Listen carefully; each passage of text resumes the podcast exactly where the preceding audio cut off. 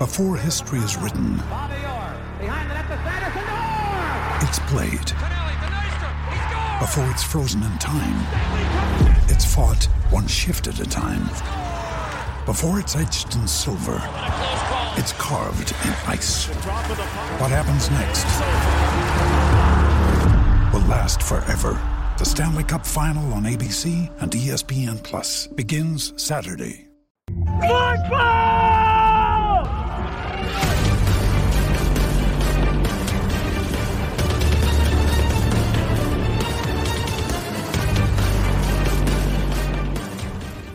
Hello, everybody. Welcome into another edition of GC Live. I'm Kendall Smith, joined alongside of Wes Mitchell. Wes, when I was watching that intro, I just have to start off with this. Your picture, your cartoon picture, where you have the earbuds, like the old school wired earbuds that you're putting into your ears. First of all, how old were you when that picture was taken? And secondly, who in the heck took a picture of you like you're an athlete, like you're Spencer Rattler walking up at the Gamecock walk with your earbuds in? Because for some reason, I feel like that picture of you is everywhere. Yeah, and I don't know why it's every. uh, That picture is very old.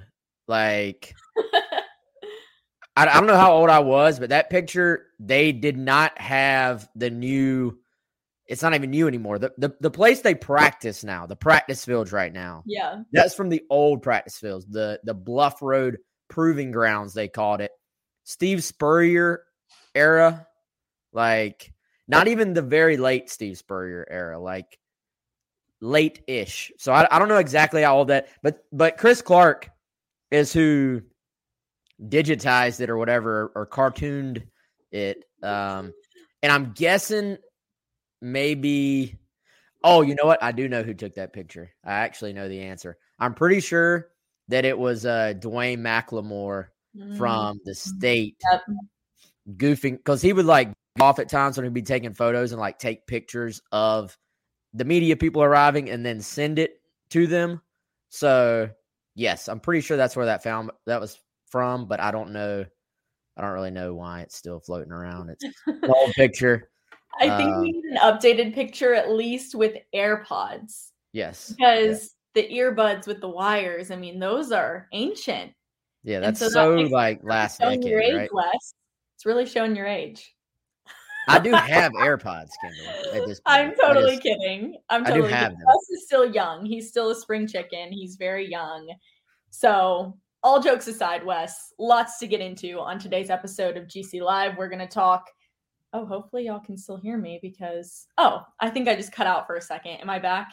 Yeah, no, you're on, on my end. You're still you're still on going. my end, so I'm like, oh, great, of course, like when we're live. But anyways, we're gonna get into into some football recruiting talk. We're gonna talk about Austin Stogner officially getting the clear, the go to come to campus. He graduated from Oklahoma last week, so we'll discuss him. We're gonna discuss the Gamecocks versus Gamecocks 2023 matchup, and then of course we're gonna have to sprinkle in a little negativity and talk about baseball as well. So I think uh, we can start maybe by talking about that, Wes. Kind of get it out of the way. We're going baseball first. Oh, I, wow. I think we should. I think we should. Just like a quick little baseball overview, get it done. It's always like, do you want the good news or the bad news first? And I always say bad news because I'd rather end on a good note. Yeah. Okay. Well, let let's hit some really good news first, and then go straight to the bad news. First of all, we got to tell everybody about our buddy Clint Hammond, ClintHammond.com, the uh, supporting sponsor of this show, 803-771-6933. NMLS number 71597. There you see Clint's smiling face on the screen. You can email him. That is the letter C Hammond at mortgagenetwork.com. Again, if you're in the market for a new home, call Clint. He will help you through what is sometimes a scary, daunting process and help make it easy. Clint, a good buddy of mine, and obviously a big supporter of Gamecock Athletics and of GC Live. So, yes, Kendall, baseball. Seems like every time we talk about baseball on the show, it's about bad things. And but that's just sort of where it is right now, right? I mean, uh, you know, Kyle, I feel like Colin, who does an excellent job covering the day to day of baseball on Gamecock Central. Um, oh God, he's seen he's seen some he's seen some ugly moments this year on the baseball field. I feel like, and Kendall, Colin has consistently put out these articles every week where it's like, um, here's the path, right? Like, here's what Mhm. South Carolina has to do to make the yep. NCAA tournament. And I think 15 and 15 in the SEC has sort of been like the, the target, like what has to happen for South Carolina to get to that point. And, you know, one of the things that also Colin has mentioned is, hey, don't drop any more midweek games. Like the, yeah. the margin for error has been like demolished. Like you can't have that happen again. And then lo and behold, what happens this week? They lose the USC upstate. Yes, they lose to USC Upstate. That happened on Tuesday. The final score was nine to six. So, not a good look if you're South Carolina, but not exactly surprising to see them lose a midweek game like that, as we've seen earlier in the year. They've dropped midweek games to Xavier, to the Citadel, to several mid major schools, and that's just not acceptable. You can win the series against, you know, Texas and you can win the series against Ole Miss and Alabama, whatever you want to say about that, that's great. But then if three days later, two days later, you're turning around and you're losing to a mid major school at home during the week, that's just not going to cut it. And I realize that South Carolina has dealt with some injuries this year. It hasn't been an easy path necessarily for them. But at the same time, you have to look at it. And we talked about this last show baseball is that sport for South Carolina that's always been pretty consistent. And I've followed the fan base for a while, even before I got to college. And then now I've been in college at South Carolina for three years. And I've always seen people pretty excited about baseball, even if it wasn't like a college World Series type season. They've always been pretty excited about it. And it seems like this year, I mean, even I'm seeing the comments, people are like, we just want this to be over. Like, this is terrible. We are not enjoying the season. It's awful. And I think when you talk about that and then you talk about Mark Kingston, you're like, okay, you know, how much longer does Kingston have? What does he need to do this year? Is there anything he can do to salvage it at this point? Is he going to get off the hook because there have been several injuries this year? Julian Bosnic being one of those major injuries. He obviously hasn't played all season, and he was supposed to be one of the starting pitchers in the weekend rotation for South Carolina. So I think you start to really look at this point in the season and you're like, what's the next move with Mark Kingston? And I know a lot of people unhappy with that right now. And, you know, it's one thing when you're South Carolina basketball, you don't necessarily expect. Oh, thank you, Danielle. Hello. How are you? It's good to see you on the show. Um, but yeah, you don't necessarily expect basketball to be like super crazy competitive and, and make a Sweet 16 or an Elite Eight every year. But for baseball, you're expecting regional, super regionals, and College World Series. And you just haven't really gotten that with Mark Kingston. So, yeah, and you know, Kendall, I think you look and for for a long, long time under Ray Tanner, the years that people were complaining about, like the quote unquote down years, was we're, we're still at a completely different, much higher level than what is right now considered a, a down year. And, you know, I, I, think like I can remember people complaining when, you know, because South Carolina was not hosting a regional. And, you know, you look at this year, South Carolina not even close to, they're not even in the conversation to host regional. They're hoping to somehow walk this very, very extremely narrow path in order to even get into the tournament. It used to be like when I'll go back when I was growing up in when I was in high school playing high school ball, coming to games at South Carolina, watching the baseball program under Ray Tanner. It was a foregone conclusion that you were going to the tournament every single year. Like I want to say, and I should know this, I think it was 15 straight years in the tournament. I think that was under Ray Tanner. Then I think it extended two more under Chad Holbrook. So you're talking about closing in on almost two decades where you may, you know, some sometimes you might have been a top seed, sometimes you might be a national seed, sometimes you might be a regional seed, sometimes you might be a two seed and you have to travel. But you're you're at the tournament and as we all know in sports, if you make the tournament, you always are going to have a chance to possibly make a run at it, right? Like mm-hmm. that, that's the that's sort of the goal is to be playing at the end of the year and and be in a position, right? Well, we've seen just this inconsistency from the program. You know, you look you look even since Holbrook took over, they sort of continued some of that momentum. Then they uh, they dropped down, had a really bad season, missed the tournament for the first time in forever. Then they bounced back had a good year, and then um, you know, then they're out of the tournament again, and then he's done, and then you're you're starting over again. Well, it's almost like the the standard right now is different than what all of us were used to seeing for upwards of 20 plus years. So, you know, that's tough to swallow, I feel like, for South Carolina fans. And, you know, I, I think for a lot of Gamecock fans, it's just not good enough. Now, if, if you want to kind of have a nuanced conversation, which I know sports fans aren't always here for the nuance conversation, it's more just like, this ain't good enough. Let's get rid of this guy. The SEC is also much more difficult now than it ever was when South Carolina was making that run. When South Carolina was making that run, they were one of the top three or four programs consistently in the SEC, maybe one of the top like two programs in the SEC, maybe, I don't know, with LSU. Like, you know, South Carolina was it. Like, you, there, there was no one on that even close to that level for the most part. Now, every SEC program has a pretty new stadium for the most part in the last 10 years. Um, they have great fan support at their places as well. They put money into into baseball. They put money into hiring great baseball coaches. So you don't have as many built-in advantages as you used to have at, at South Carolina. So I, I do think it does get more difficult, but I don't know necessarily that this fan base cares about that. And um, and that's their right, Kendall. Like I I get it because if you're if you're at this place, you you don't want to get swept by Clemson. You don't want to be losing a bunch of midweek games, and you expect to compete in the SEC. No, absolutely. I agree 100%. And I think you are right. Like the SEC has gotten harder, but we don't necessarily make those same excuses for football coaches all the time either. So it's just interesting because, you know, SEC is the in my opinion, I mean, I think, and everybody would agree with this, the strongest conference when it comes to football. You don't make those arguments really for football coaches. It's like you get in there and you do it. They don't make those arguments for Alabama when it comes to football. If they aren't competing, if they're not at the level they're expected to be at, nobody's going to be happy. And so I think that's where that kind of comes from. I also think it started last year, right? So South Carolina, they did make a regional and they ended up not advancing.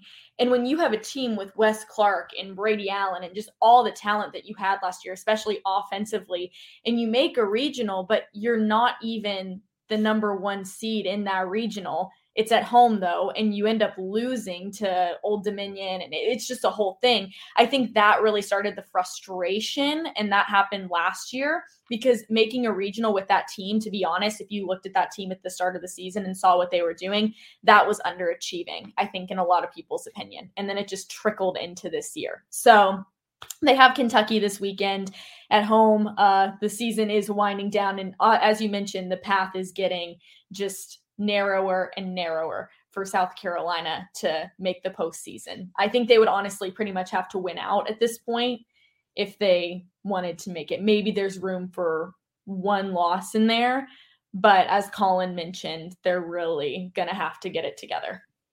Yeah, I think there's probably room for one loss, but anything other than that, you're probably out because uh, you know if you if you go 15 and 15 in SEC play, you almost always in mod like the in the last five years you make the tournament even if you have all these blemishes on your record in the midweek. So, you know, I, I think I think 15 and 15 is basically sweeping Kentucky and two out of three to Florida, I believe is, is what it would be. So, you know, that, that's one loss in there, but basically, I mean, you got, you got to hope to sweep um, one of these series and Kentucky statistically, or, or as far as the, their record is not a great SEC team, but you're talking about a team that beat Tennessee two out of three and Tennessee's arguably the best team in the mm-hmm. country.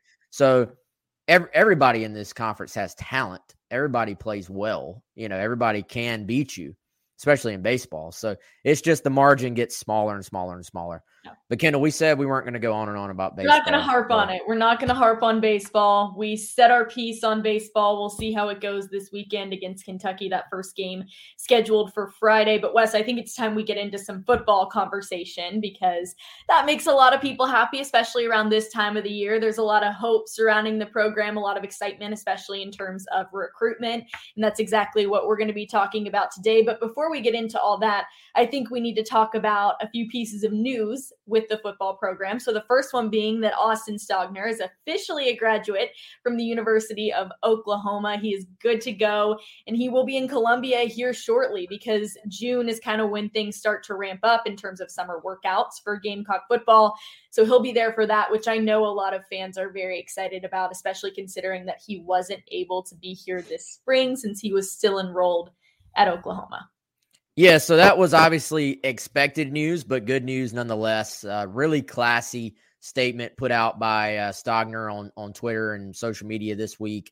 Um, you know, basically saying, um, you know, I'll always be a Sooner. I'm I'm a graduate now. Like it's um, you know, it's a part of me. It's it's been a, a journey. 21 hours of classes this mm. semester to get it done, and um, but now saying, hey, I I cannot wait for this next step, this next chapter in my life in Columbia, South Carolina. So he's pumped, obviously excited to get back with his former, also now about to be again current teammate in Spencer Rattler at South Carolina, and we'll be able to go through um, all the uh, the summer workouts starting in June, July, and then of course preseason ball will start the beginning of August. And obviously, this guy's a big part. He's going to be a big part of what South Carolina wants to do on offense. Kendall, um, I think we'll just you, you look at all that we keep talking about all these transfers, but you know, this is a guy that's going to be a, a big part of their, their game plan. I think he's an NFL talent who probably potentially would already be in the NFL if not for some injuries along the way. And, um, you know, I actually talked to somebody close to Stog and they said, look, he's been taking classes, but he's also been working out like two and three hours a day mm. and um, genuinely feels like he's going to arrive at South Carolina in the best shape of his life. Like this has been a this is contract season, right? Like this is come in, it's time to do it. And um he's excited to get here, but he's been it has he hasn't just been sitting around um doing online classes and not paying attention to football. Yeah. He's been working out with a personal trainer. He's been working out with um and on the field like a receivers coach as well. And uh, really is is in a position, I, I think, to come in and, and make a big impact.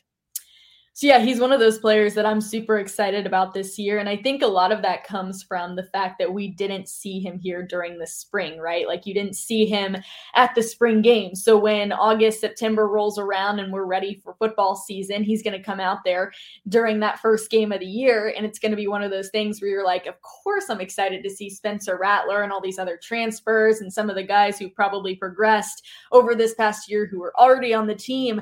But Austin Stogner is one of those names, one of those those guys when it rolls around to that first week of the season i'm going to be dialed in on what he's doing because he is such a talent. He really did kind of start the trend i think for south carolina in a lot of ways when it came to their success in the transfer portal this season. And even Spencer Rattler has talked about it. He didn't even visit South Carolina. He just took Austin Stogner and his dad for their word and was like, oh, yeah, okay, y'all say it's cool. I'll come to South Carolina. So we can thank Austin Stogner for a lot of that. And he is definitely going to be someone to watch and someone that I think a lot of people will be very excited for come that first game because we haven't really seen him at all here at South Carolina. So I'm definitely looking forward to it.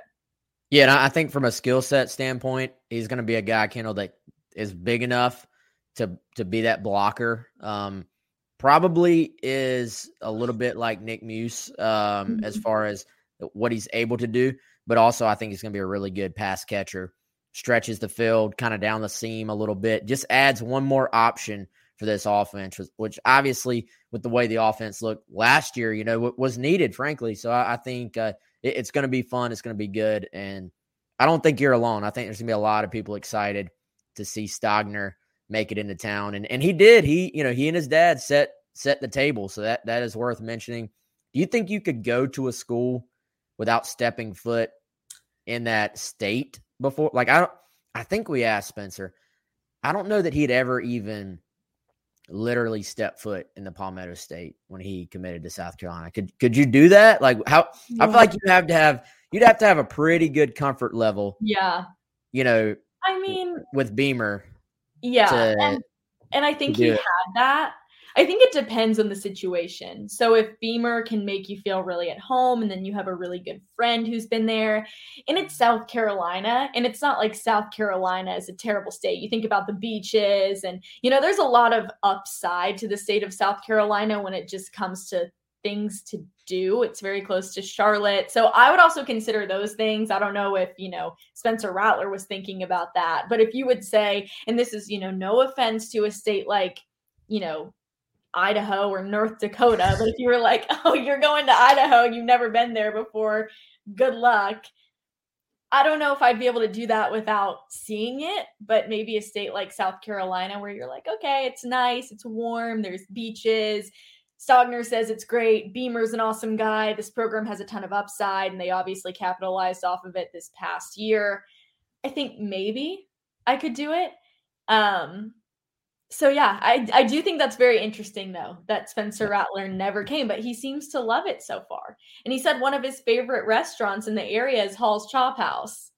So well, I mean, right, rightfully, rightfully so. so. Like he's already found the right places in Columbia. So I, I, I, was very curious to see which states you were about to throw under the bus there when you well, said. I mean, uh, I feel so like I'm sure that there's nothing wrong with those states, like at all. I'm sure they have really nice people but I don't think about those states and think, oh, yeah, there's like all these attractions. Like, I know people think about South Carolina, they think about Charleston, Myrtle Beach. Like, there's other things to do here that are known more on a national scene. And yes, South Carolina does have great food. Nathan is right, especially in the low country, like your shrimp and grits, cornbread, southern green beans, mac and cheese. I could go on and on, but I, I think we need to switch topics, Wes, and I think we need to talk about this Gamecocks versus Gamecocks game that was announced. It is officially slated for 2023. So this is very exciting. The game is going to happen on November 4th. 2023 and the only two schools in the country with the mascot of a gamecock will be facing off against each other. I mean, how do you think this this happened? Like South Carolina was just like, "Oh yeah, peace out, Liberty. Like you're no longer on the schedule. We're gonna do a Gamecocks versus Gamecocks matchup against Jacksonville State." Well, you know, I I think it. So is, is Liberty not changing conferences or something like that? I don't I don't keep up with the other conferences like the non Power Fives. To be honest, apparently neither do you. So I mean, uh, I do some. Like my brother, aren't they, isn't there a comp- there was a reason for this? So I don't. It wasn't just like get the like get out of here, Liberty. There was a reason that the spot opened up. I'm pretty sure. I may be making that up. I don't know, Kendall, but the I feel like this is a natural matchup. Like why why wouldn't why wouldn't you do Gamecocks versus game? This should have happened a long time ago. Not not that it's a marquee matchup. No one no one no, cares. Like, I mean, if we were playing Liberty, you're like, okay, yes, thank you, Will. Moving to Conference USA. So if South Carolina were playing Liberty, I think it's just one of those things where it's like, hmm, they're playing Liberty. That's Hugh. That's Hugh Freeze. Like that's yeah.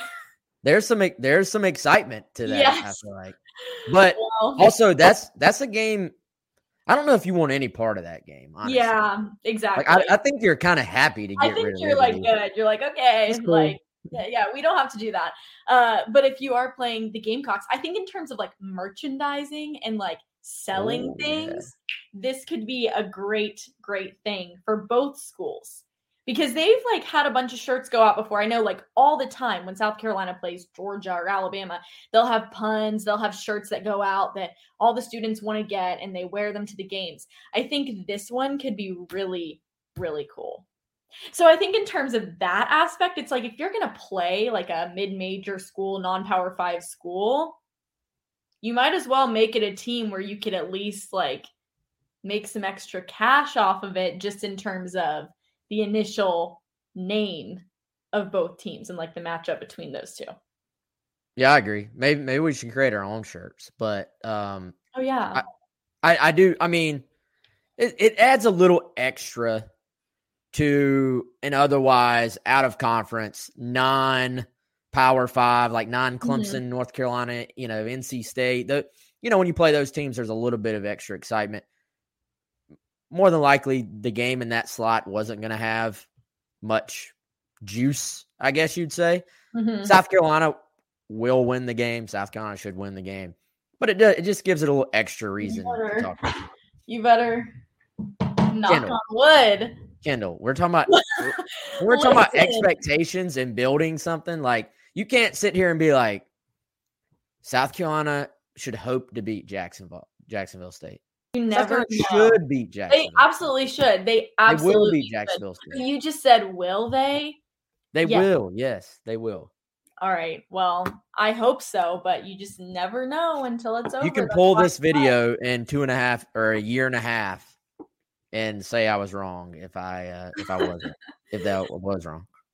Well, Wes, I think that leads us into our next topic, talking about South Carolina building a program. And a lot of that starts with recruiting. And that has been something that we've talked about a lot. We had a show the recruiting rundown come out yesterday on GamecockCentral.com. So if you want like a shortened version to stay up to date on what's going on in the world of Gamecock football recruiting, head over to GamecockCentral.com. Check that out. It's about 10 minutes.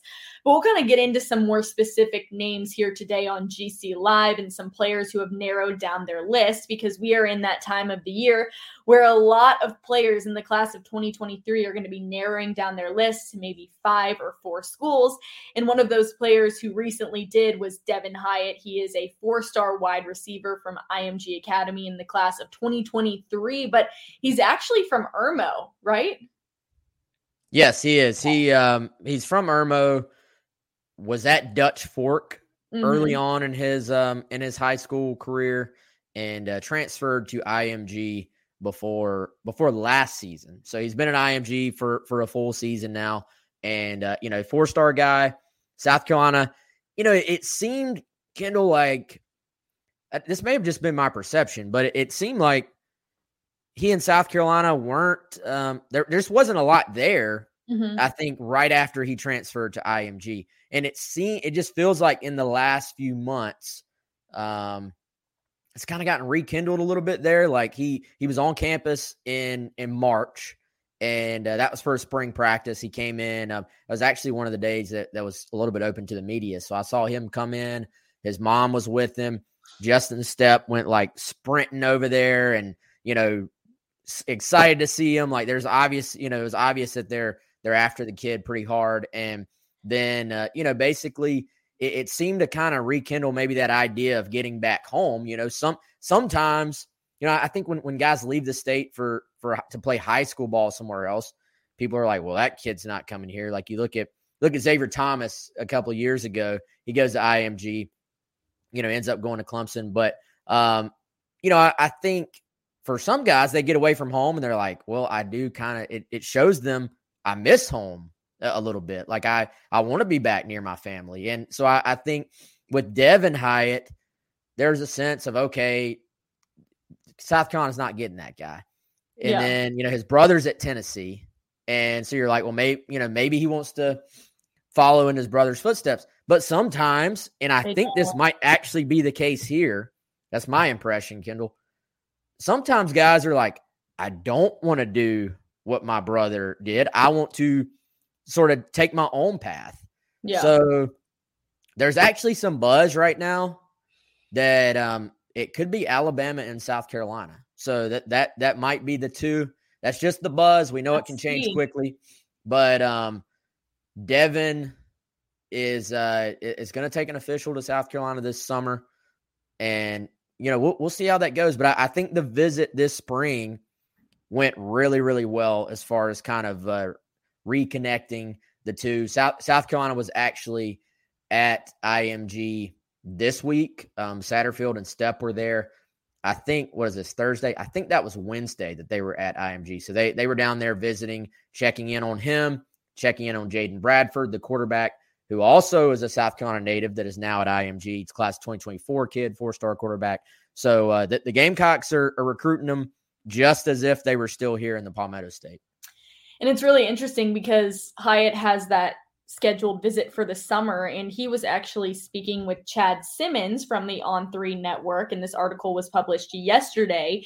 And he said he wants to commit as soon as he can. And he said it will definitely be happening before the season. So those four schools that he has narrowed it down to are Alabama, Georgia, South Carolina, and Tennessee. And we did talk about this on the recruiting rundown, but it is huge for South Carolina to be in these top four, top five schools for a lot of these highly rated class of 2023, 2024 players, right alongside of Alabama and Georgia and Tennessee, and a lot of these SEC schools that are consistently in New Year's Six Bowls and college football playoffs and highly ranked teams in South Carolina, at least I've noticed during this cycle of recruiting, has really been right up there with a lot of those schools. And of course, it's not just about getting in the top four and the top five, it's about winning those battles as well. But this is a step in the right direction for South Carolina. And Devin Hyatt, not the only player who has put South Carolina right there with schools like Alabama and Georgia in their top four or five. Yeah, and you got you got to be you, you got to have a place at the table.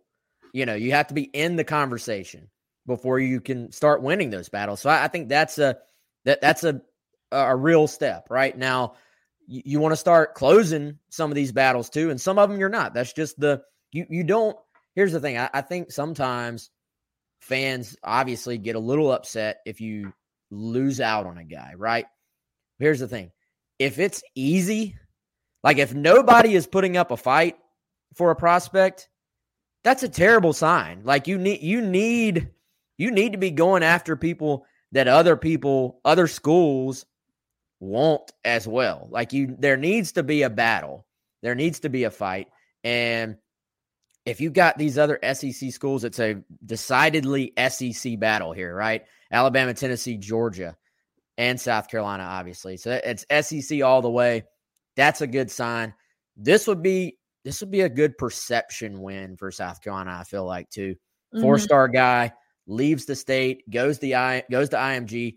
The Gamecocks haven't really landed guys from IMG. All of a sudden, you have a, wide receiver there that's from your state. You have a quarterback there that's from your state. Um, South Carolina actually offered a 2025, uh, I believe, wide receiver from IMG while they were in town visiting. So this could actually be the start of uh, maybe having a little more success at, at, that place. And IMG will always have players like that's that's a given. Right. And there are a couple other players that I think we need to talk about on today's show. One of those being Jalon Kilgore. So he is a safety. He has his official visit set to South Carolina, I believe, June 10th mm-hmm. through the 12th. And he is another one of those guys that I think South Carolina has really zeroed in on as well. So just talk about what you know about him, uh, his interest level with South Carolina, and kind of where you expect this process to go with him. Yeah, I think the schools to watch right now for Jalon are obviously South Carolina. I think Oklahoma is in it, and I think Florida is in it as well. Um, Chris Clark has already put in his prediction for the Gamecocks with Kilgore. They they got in on him early, and that, that's really paid off. You know, this is a this is a guy. If you probably looked at the first offer, you looked at South Carolina, you looked at all right, who, you know, who is this guy? He probably he didn't really have much interest, many offers or any offers when South Carolina first got involved. But we've seen his recruitment sort of take off in the days and months since then. So now you're talking about Florida being involved, Oklahoma being involved. Right now, the plan is an official to South Carolina, an official to Oklahoma. I'd imagine Florida could probably get in there with an official too. But again, that's that's two programs you're fighting that are, you know, way up there as far as perception goes. And, you know, he's a, a four star kid, number 32 safety in the country, six foot one, 190 from Georgia, and a, a, guy that that obviously South Carolina really likes and got in on early, like I said. So um, you know, I, I think most of these guys, a lot of fans who maybe follow recruiting more casually there's so many names out there. It's hard to keep up with. They want to know who are the dudes I who are the names that I need to remember. Mm-hmm. I I mean, I think a lot of people around here already knew Devin Hyatt because of him being a local guy. But I think Jalon Kilgore, uh, another one that that fans probably need to get familiar with and know because I think there's a pretty decent chance that he ends up in South Carolina's class. So there's another player in Chris Peal, and this is actually Big J journalism right here that Wes was doing that I want you to talk about because he hasn't really announced this. But in a recent interview, he was talking about the fact that he kind of has it narrowed down, maybe to a couple schools. So Chris, he is actually from my neck of the woods. He attends Providence Day High School, which is in Charlotte, North Carolina, and he's also a class of 2023 defensive back. So Wes, what do you know about him and where the Gamecocks might stand in that recruiting battle? Yeah, Chris Peal, another name I, I, think fans need to know because he has not really done a bunch of interviews. Uh, Chad Simmons, a good friend of mine who works for On Three, does a fantastic job caught up with Chris this week. And basically, right now, he is focused on South Carolina and Georgia. That's kind of the kind of the top two schools right there. That doesn't mean other schools aren't involved or can't be involved, but those are the two that sort of have his attention at this point. And uh, you know that that kind of tracks because South Carolina has really targeted him as one of their top cornerback targets, if not their absolute top cornerback target. Obviously, a somewhat local guy being right over the border in the Charlotte area and a four star prospect, big time player. Um, has great measurables. This is a very athletic kid, and Torrian Gray has just focused in on him. And I, I think, um, you know, right now, no dates for official visits, but he does plan to take an official to South Carolina. I believe plans to take an official to Georgia as well.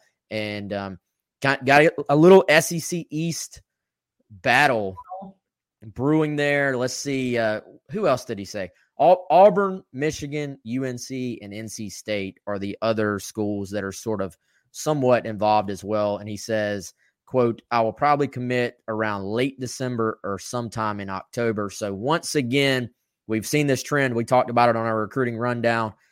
Take your official visits in the summer, digest what you saw, and then make a decision mm-hmm. August, September, October, somewhere in that range and Chris is just one example, but I think what we've maybe noticed a little bit more this year is the fact that South Carolina is really competitive with a lot of these local guys. And that's not to say like in the past they haven't gotten guys from South Carolina and North Carolina. They have. Like we remember when Will Muschamp got Jordan Burch. It was like this big, big deal and it was a huge thing. And you really want to be excited for stuff like that because they obviously put in a ton of time, a ton of effort into getting him to commit. But I think what I've noticed even more so now is even though like Jaden Bradford and Devin Hyatt are at IMG in Florida, I would still consider them in a sense like local guys because they're from Irmo. So they grew up literally 20 minutes from the University of South Carolina. They've been kind of around the culture. They've seen the city of Columbia, the campus, the whole Gamecock feel. And then you have, you know, guys in Charlotte and guys in other places in South Carolina, North Carolina. And I think it's huge for South Carolina to be right in the hunt, winning these recruiting battles with local guys because there is so much talent around the Carolinas. And I feel like that's just something I've started to see an uptick of, especially in recruitment recently. I don't know, you can agree or disagree, Wes, because I know that you're a lot more um, you're a lot more in the details, I would say, than I am with the recruiting, but it's something that I have just noticed from my perspective. It seems like there has been more of an emphasis on those on those players, and then there's been more interest in turn. Yeah, and I, I think um, you know specifically talking about North Carolina, you know where Peal is from, the, the Gamecocks are going to have to have success recruiting the state of North Carolina, and I, I think that's a priority for them. I think UNC had so much momentum before last season that it seemed like they were getting the top guys, and they still are, I believe, to an extent. But their season sort of going off the rails last year, and now um, you know, you lose Sam Howell to the NFL. Like you have a little, like you were sort of building, you were kind of just riding that momentum for a little while. Everybody thought, or a lot of people thought, last year was the year UNC was going to take another step forward. I think they were preseason top 10. Mm-hmm. Just did not happen. So I think if you're South Carolina, ride the wave of this momentum of beating them in a bowl game, ride your own momentum, start to get players out of that state because I think they've done a good job in South Carolina but right now, I don't, you know, I don't think there's enough talent to just live off of this state. So you got to, as you said, you got to stay on the guys that have left the state, like uh, like Jaden, like Devin Hyatt, and then uh, you've got to branch out. You've got to get into North Carolina as well because there is a lot of talent in North Carolina. And as you know, I mean, you make the drive all the time right now with your night's job. Getting from Charlotte to Columbia is a very simple drive. Mm-hmm. Like if you're, especially comparatively to if you're an out of state guy going to an, I mean, for Charlotte to Columbia is actually an easier trip than some guys that are at different parts of in-state yeah. territories, in my opinion. Like Charlotte and the greater Charlotte area, in my opinion, is like a it's basically an in-state territory for South mm-hmm. Carolina. So, you know, you hop on 77, you go and you're here. Whereas if you're in rural South Carolina, there are some areas that it's tougher to get to Columbia than it is from Charlotte. So I I think uh, getting getting Chris Peal would be huge just because he's a great player and he's a four star, almost national level recruit. But also, it would signify some other things going on there and that you're getting a top um, North Carolina guy. And kind of interesting, UNC, it doesn't appear as like a massive factor yeah. here. I, I swear it felt like for a couple of years there, all these top North Carolina guys were heavily considering and a lot of times heavily leaning to UNC. And I think that all kind of started with Sam Howell. And I've talked about it a lot before. And I am a little bit biased because I am from Charlotte, North Carolina. I went to Weddington High School, and they have a very strong, rich football program with a lot of talent. So I've seen it, especially in the Charlotte area, the South Charlotte area. And then, of course, like Mecklenburg County, you've got schools like Butler, Mallard Creek, several guys on South Carolina's football team right now are products of Charlotte. Um, you know, one being Eric Douglas. He he's from the greater Charlotte area. And, you know, my class specifically, and then the classes that were a couple years around me had so much talent. When you talk about Sam Howell, he's one of those names that comes to mind. Another name is Ikem Ekwonu, who was the sixth overall pick in this year's NFL draft, selected by the Carolina Panthers. I mean, this guy, and I know that this will happen, like sometimes players will fly under the radar a little bit, but he wasn't getting like these massive, crazy offers from a ton of SEC schools. He went to NC State, and that was like, you know, one of his higher bigger program offers. And then he turns around and he ends up being a top 10 pick in the 2022 NFL draft. So there is a lot of talent, specifically as much as I know in the Charlotte area. I know that it extends beyond in the state of North Carolina. Of course, when you're talking about like Raleigh and in the Greensboro area, there's a lot more up there as well. Uh, but I just even saw it during my time. We have two players this year just from my small little county that were drafted into the NFL. So I think North Carolina is one of those things that South Carolina is going to have to get better at recruiting. And I think it really can start with Chris Peal, like you said. Yeah, and and they're trying. I mean, it's certainly a priority. We're going to see what happens this summer. But I, uh, I again, I would encourage people, Kendall, um, and this isn't even like a subscriber pitch either. Just go on Gamecock Central and hit the little football visits drop down if you want an idea, like who are the names I need to know, follow the visits. Like if, if a guy is taking an official visit to the school and this is a free resource, like it's on there, you don't have to be a subscriber to read it. Um, th- those are the names to know. If, if, they're taking an official, then they are interested in your school. Kids mm-hmm. don't like to give necessarily their top schools, eh, you know, until certain points in the process.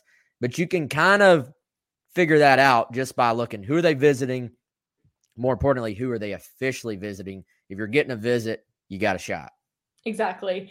And with that being said, I think we can kind of round out the conversation. We've talked about it a few times over the last week or so, but South Carolina getting their first commitment in the class of 2023 with Zahbari Sandy over the weekend. He committed on Mother's Day. So just getting that class started, getting things going. And we talked about it on the recruiting rundown as well, but kind of how that will set things up for South Carolina over the summer as official visits happen. And then as the season approaches, for more players to continue to commit. So I know that there are a couple of other welcome home tweets out there that haven't been announced. But Wes, when do you really think we'll start to see that uptick in 2023 players committing to South Carolina? Yeah, you know, like you said, we uh, we've talked about him, but I, we haven't talked specifically to our GC Live fam about the Zahbari commitment. So Um, you know, again, you start talking about territories and areas and and sort of breaking into areas. Uh, getting a kid that's a Maryland native who plays his ball in DC, I think very important for South Carolina. They're continuing to try to make inroads. Virginia, Maryland, DC, Pennsylvania, Delaware, um, you know, New York, New Jersey, those areas. Uh, Pete Lembo's done a great job for South Carolina up there. The connection South Carolina has in Virginia, the Beamer name, Torrian Gray having a decade at Virginia Tech, building relationships there. Those are important areas for South Carolina. So good for them to get Sandy and get him locked in and go ahead and just sort of start the public momentum. I, I think we've talked about this.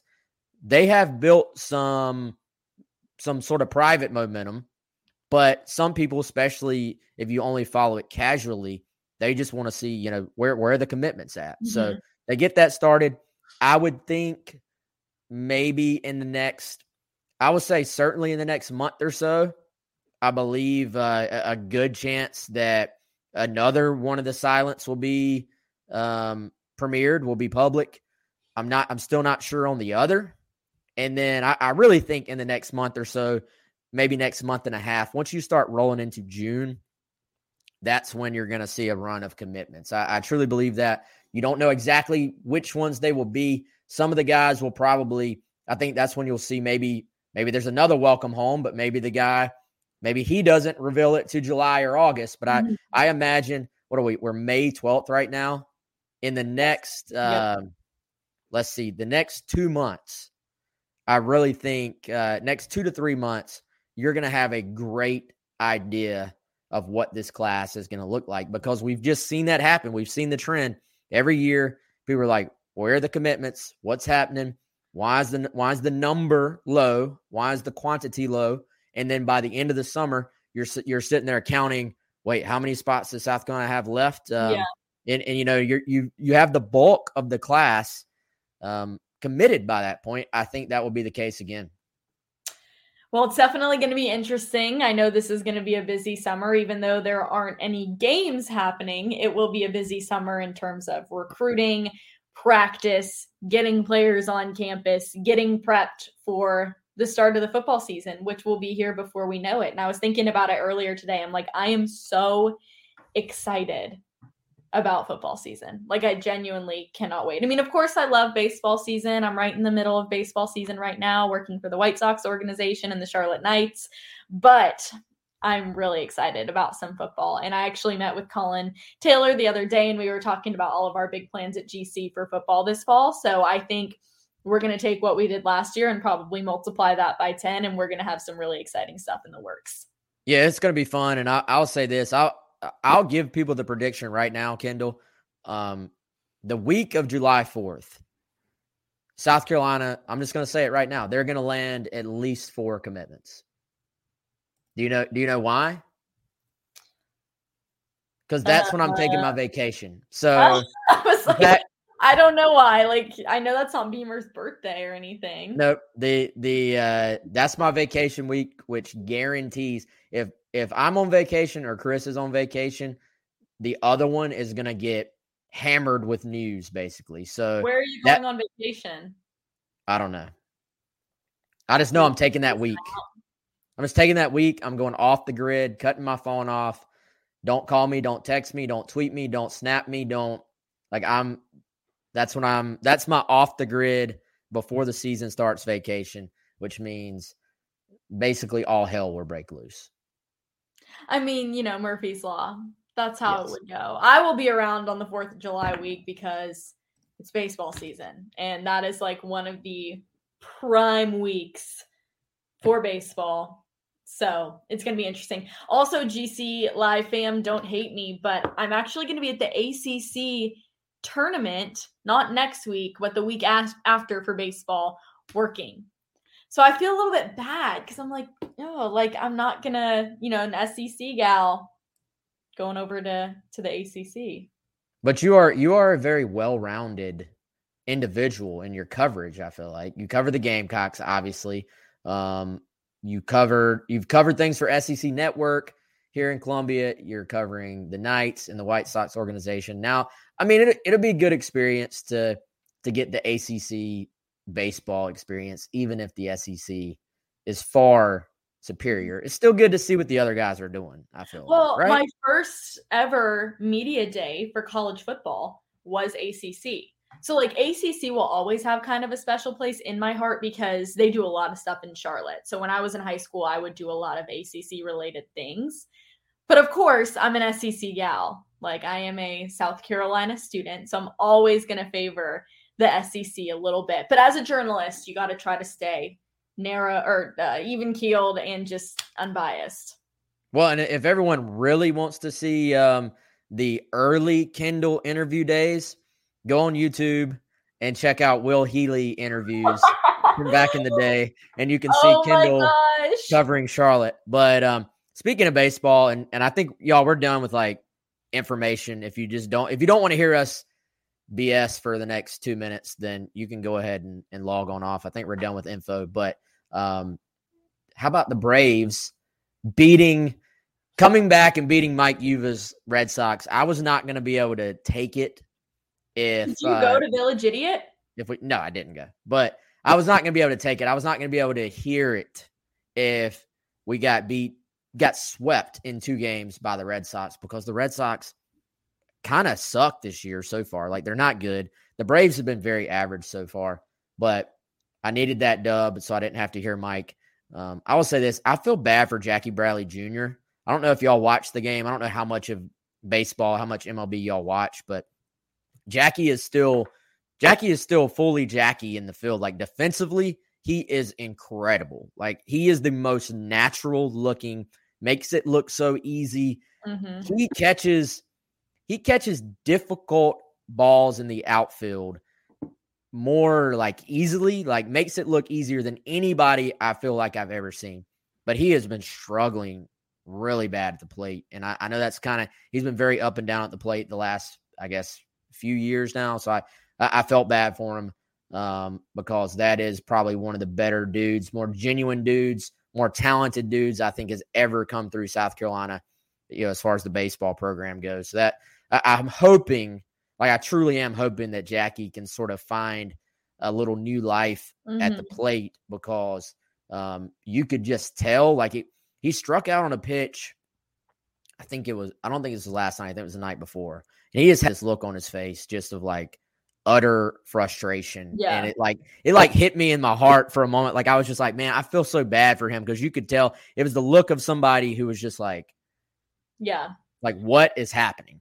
Well, it's really hard, especially when you're internal for a team. And I'll just say this really quick. Like, I work for the White Sox organization. I'm internal with the Knights. So I do like team reporting for them.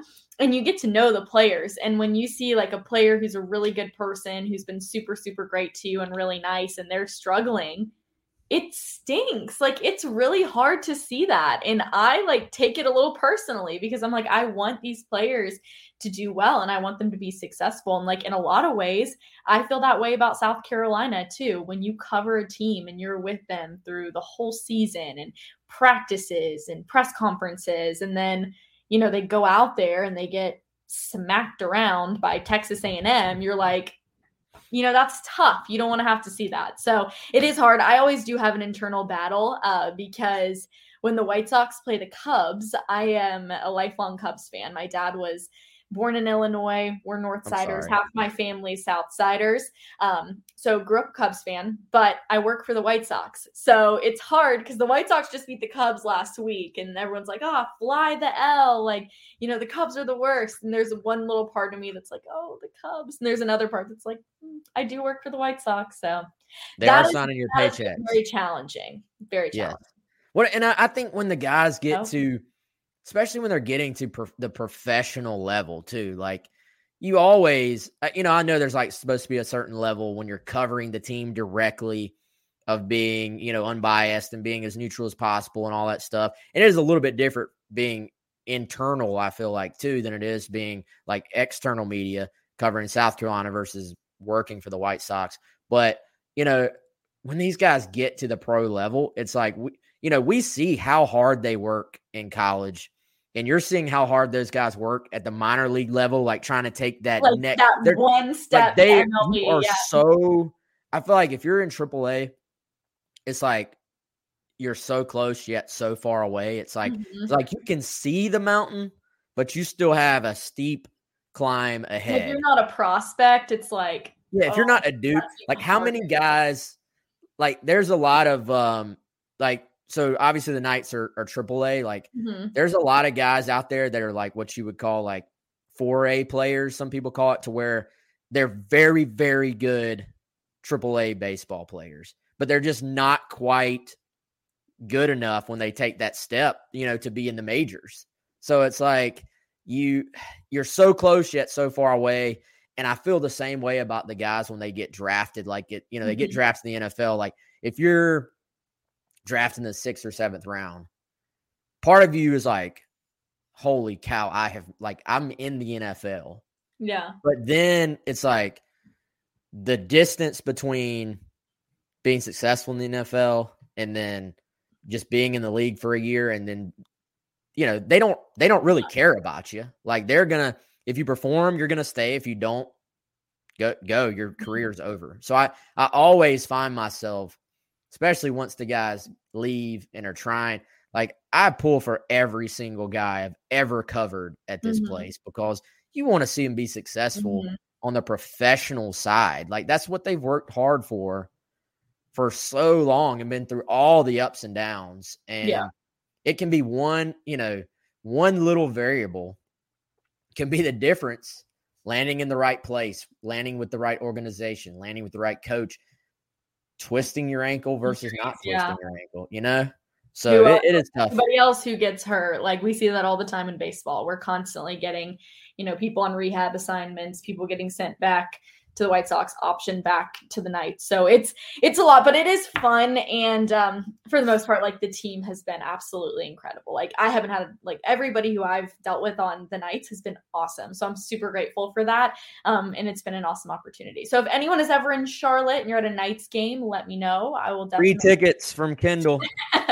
I'll definitely come say hi. Um, but yeah, I think that does it, Wes. We talked about a lot today. It was a successful edition of GC Live, and I, I want to give one enjoyed shout out real quick, Yeah. Kendall. Um, I don't know if we talked about this last week or not when we did the show. Shout out to my man Pharaoh Cooper coming back. Speaking of professional Gamecocks, coming back to South Carolina, getting his degree. You know, he uh, he took advantage. There's a there's a system in place. If you leave early to go to the NFL, or Mhm. whatever, you can come back and complete your degree. And Pharaoh, one of the just most genuine, nicest, down to earth dudes I ever met, going all the way back to when he was a junior in high school, was the same guy when he was in high school, same guy in college, same guy in the NFL. He stuck around the league for a little while. Um, I, don't know if he's going to have any opportunities moving forward in the league. We'll find out this year, but really cool moment for him and his mom and his family for him to come back and get his degree. He um, he actually walked uh, this past week, and uh, so shout out to Pharaoh, um, Havelock, North Carolina grad, coming back and getting his degree, and uh, really cool moment for him and his family. But yeah, it was it was a fun show. Kendall. Appreciate you hopping on as always. Um, we'll do it again, okay? Yes, we will do it again. Thank you all so much for watching. Follow us on social media. Subscribe to our YouTube channel. Turn on the notification bell. Head over to GamecockCentral.com. Subscribe over there and check out our articles. Thank you, everybody, for joining us. Have a wonderful Thursday. I'm Kendall Smith. He's Wes Mitchell, and we will see y'all soon. Bye. Okay, round two. Name something that's not boring. A laundry? Ooh, a book club. Computer solitaire, huh? Ah, sorry, we were looking for Chumba Casino. That's right. ChumbaCasino.com has over 100 casino style games. Join today and play for free for your chance to redeem some serious prizes. ChumbaCasino.com. No purchase necessary. Where prohibited by law. 18 plus terms and conditions apply. See website for details.